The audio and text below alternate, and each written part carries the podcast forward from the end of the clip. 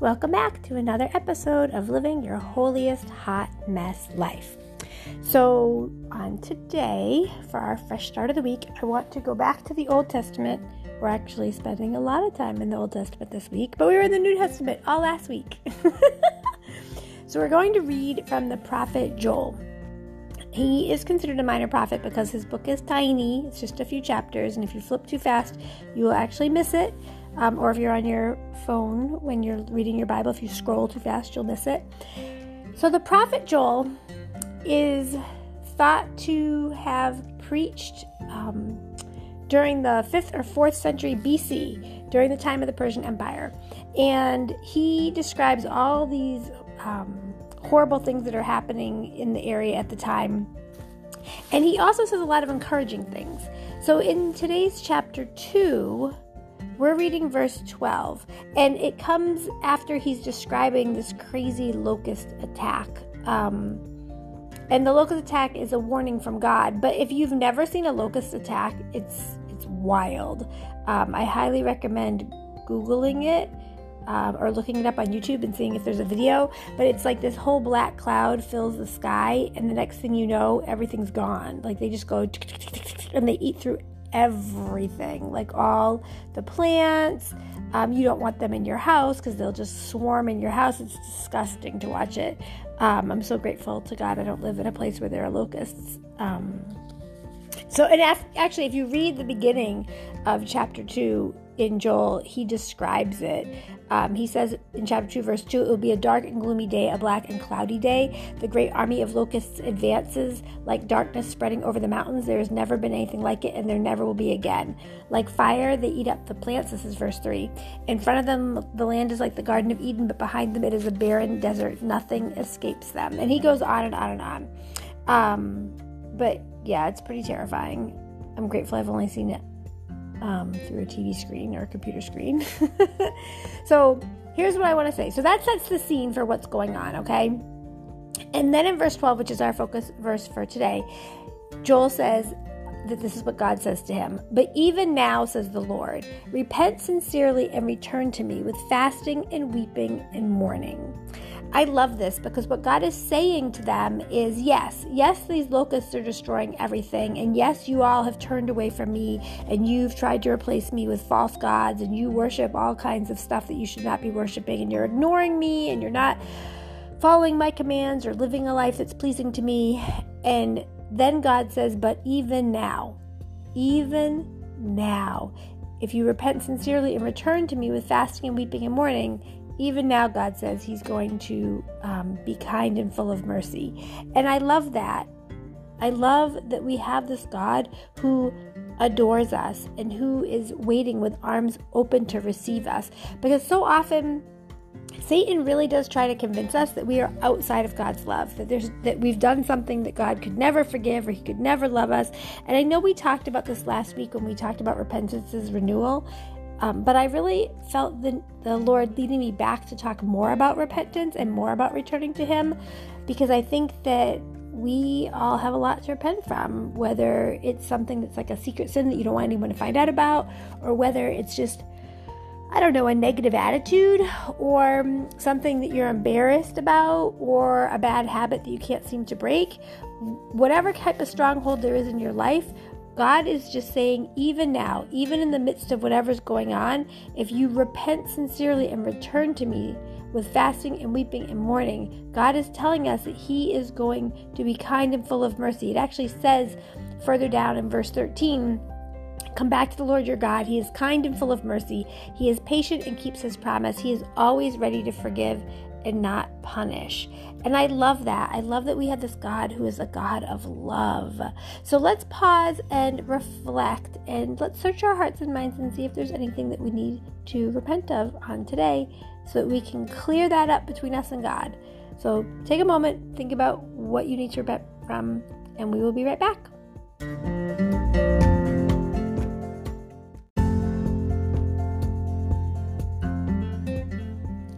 Prayerfully, you didn't need too long to think about what you wanted to repent from.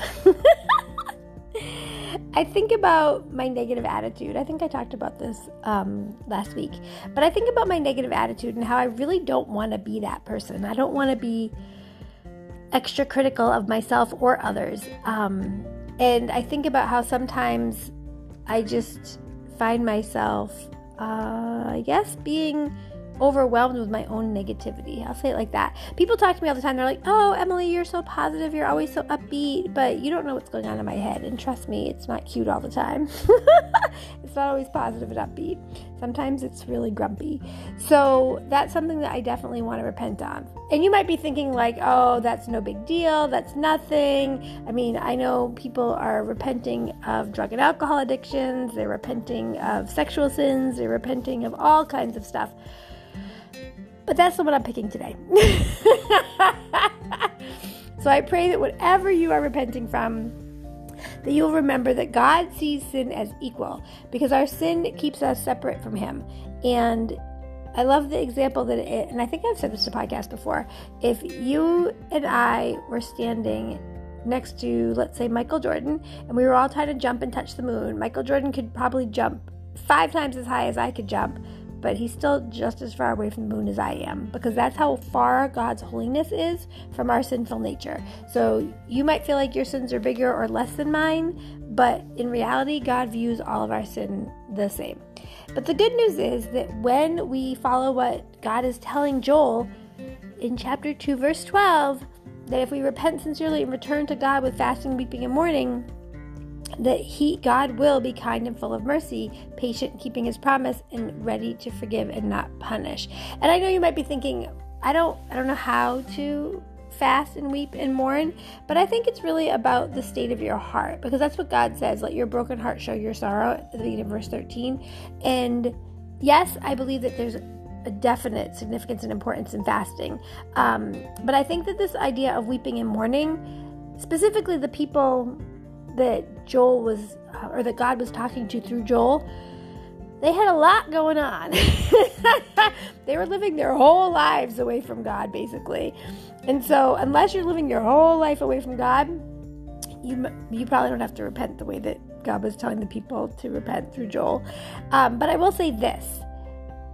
There are times where it's just such a blessing to fast, to show God like how much we want to draw close to Him, or how much we recognize that we need Him. And there are times where I know I've had a horrible attitude about something, and my heart does break, and I am weeping and mourning and lamenting before God in an apology. Not only repenting, but also just telling God how sorry I am for whatever it is that I had the attitude about. So I'm repenting in that I want to turn away from the attitude, but I'm also heartbroken over how disrespectful I was to God. And so those times, I really feel the powerful move of God's Holy Spirit comforting me in those times. And so I want to encourage you that no matter what you're going through, whether it seems like a swarm of locusts is overwhelming you and eating up every aspect of your life, even now, God says, even now, God desires to bless us. So all we have to do is turn from anything that might be creating separation from us, between us and God, and ask for His forgiveness, and with our whole hearts, return to seeking the Lord's word and His will and His way. And maybe fasting is not necessarily food fast, but maybe fasting would be turning off the TV or changing the radio station and really saturating yourself in the Word of God. Amen. Amen. Let's pray. Hallelujah, Lord God. Hallelujah, Jesus. Thank you, Father God. Lord, we thank you that even now, no matter what that now is, Lord God, no matter what calamities and catastrophes we are experiencing, Lord God, no matter whether they are brought on to us because you are getting our attention, or whether we have created them through our sin, Lord God, help us, Lord, to turn from our sinful nature, Lord God. Help us to recognize that we need you in our lives, Lord God, and that you have plans to prosper us and to give us a future, Lord God. Help us to turn with our whole hearts back to you, Lord God, that we will seek your word, your will, and your way for our lives, Lord, and help us, Lord God, to feel your Holy Spirit pouring out upon us, refreshing and renewing us, Lord God. Help us to see you at work in our lives, that we might be able to live our holiest hot mess lives. In Jesus' precious name, amen. God bless you. I pray that you will come back to hear more tips and strategies on how to live your holiest hot mess life, and I pray that you will like, share, and subscribe so that others can get some of these tips and wisdom. God bless.